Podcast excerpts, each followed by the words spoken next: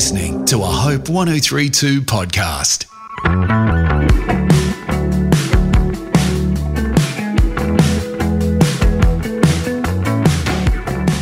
Welcome to Raising Teens with psychologist and teacher Collett Smart, who is not me. I'm Ben McEachen. Hello, Collett. Hello.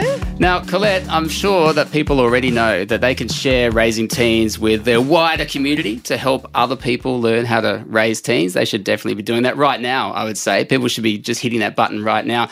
They can also find Raising Teens videos on YouTube. Just search Raising Teens and Hope, YouTube. Share that around the interwebs to help the wider world learn how to raise teens. And today, Collett, we are going to be talking about how to raise emotionally intelligent teens. What is emotional intelligence, Collett? That's the obvious question.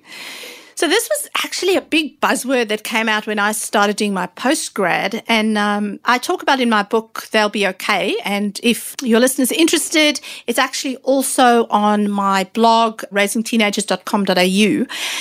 We call it emotional intelligence or EI, or sometimes it's also referred to as EQ. Um, instead of you know intellectual intelligence, EI or EQ is emotional intelligence, and it was coined by Yale psychologists and then really popularized by Daniel Goleman.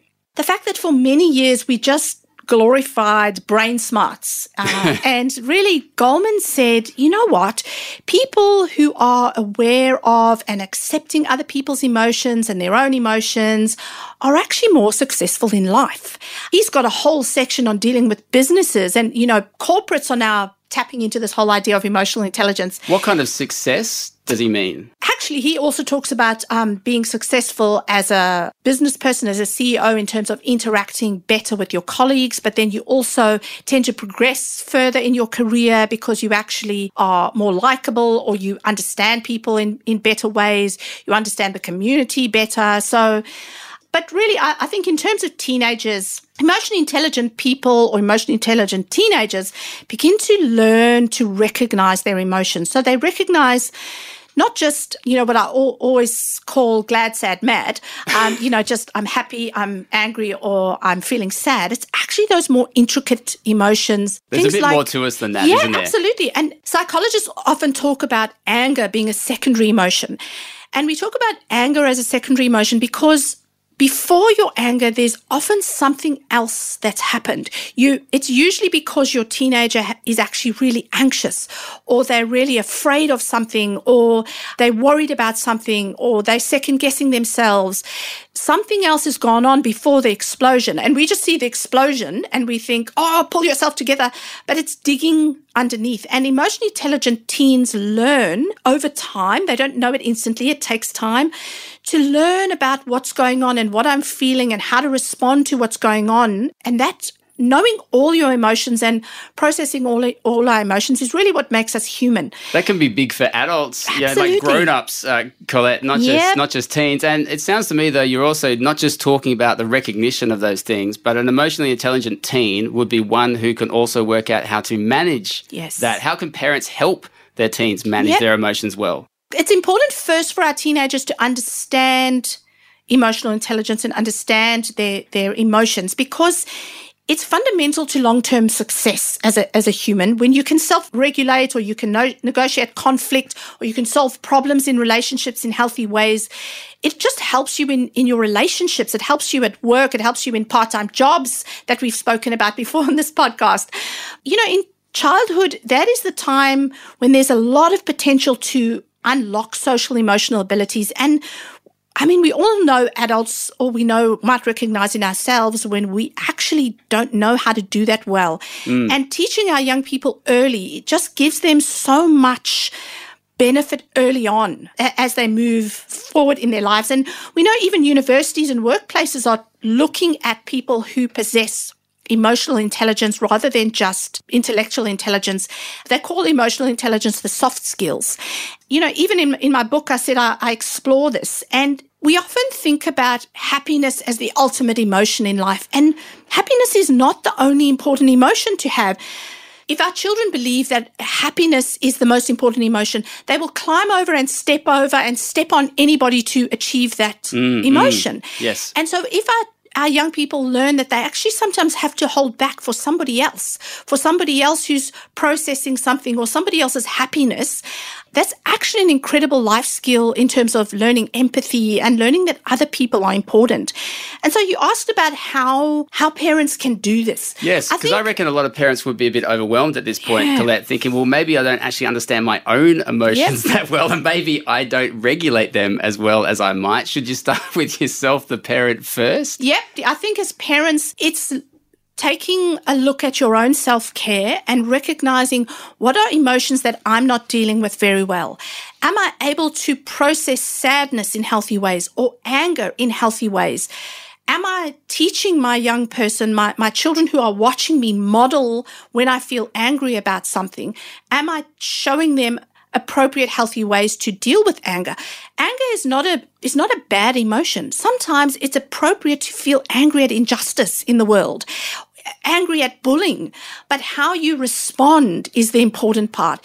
And if we're lashing out at, at our children and, and our partners at home, that's what our children are learning.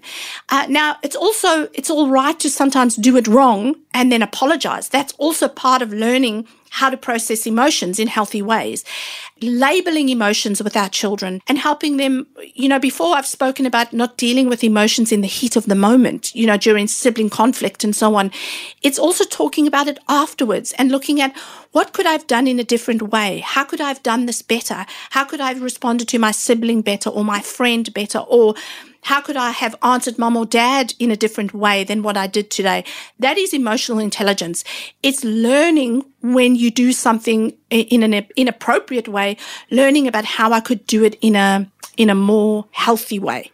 Finally, Collett, as teens, young adults are learning to do this, though, to sort of recognize their own emotions, get become more emotionally intelligent. I'd imagine, though, that many could feel like they're locked in a bit of a cycle yeah. where they still feel like their emotions are controlling them, and they still feel then that what they do as a result is not really reflecting who they are and what they're about, yeah. but they still feel overpowered by their emotions. How does a parent help to break that cycle? So it's again talking to our young people about their brains and how uh, I often talk about how our children are kind of in this area in their teenage years where they're not a child anymore, but they're not yet a, an adult. And so their brains are changing and, and their emotions are volatile. And it's not giving them an excuse for lashing out, but it's saying to them, I have compassion and, and I understand that you're growing and you need to understand that you're growing too. And giving them opportunities to talk through, through their emotions, letting them vent to you as a safe place understanding that often home is a safe place where children will try out emotions they don't try out anywhere else. And that's hard for parents because we're kind of the sounding board sometimes for the very big emotions that come out. And those are the times that we can ask them afterwards open ended questions about, yep, I sense that you're struggling with something something big, something difficult? Can we break this down into manageable chunks for you? How could you have um, taken one step to make a difference this time that you, you might do it differently next time? Maybe you're not going to change everything or the way you respond completely next week, but what could you do? What's one thing you could do differently? and write down some of the steps sometimes. Some of our children are visual, and having it on the inside of their cupboard as a visual reminder can be helpful for them planning and, and talking about your values as a family, talking about what you think are valuable in terms of a healthy human being looks like, what healthy friendship looks like at our dinner table conversations. It's the day to day, not expecting instant change or change by next week or even next year, knowing that our children and their parents are works in progress.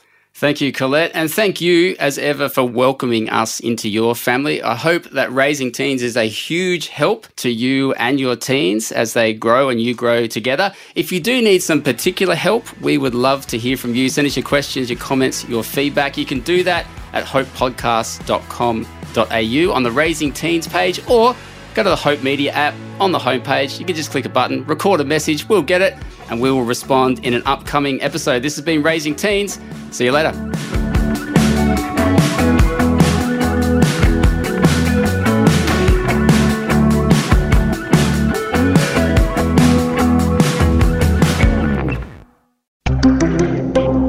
This is a Hope 1032 production. Thanks for listening.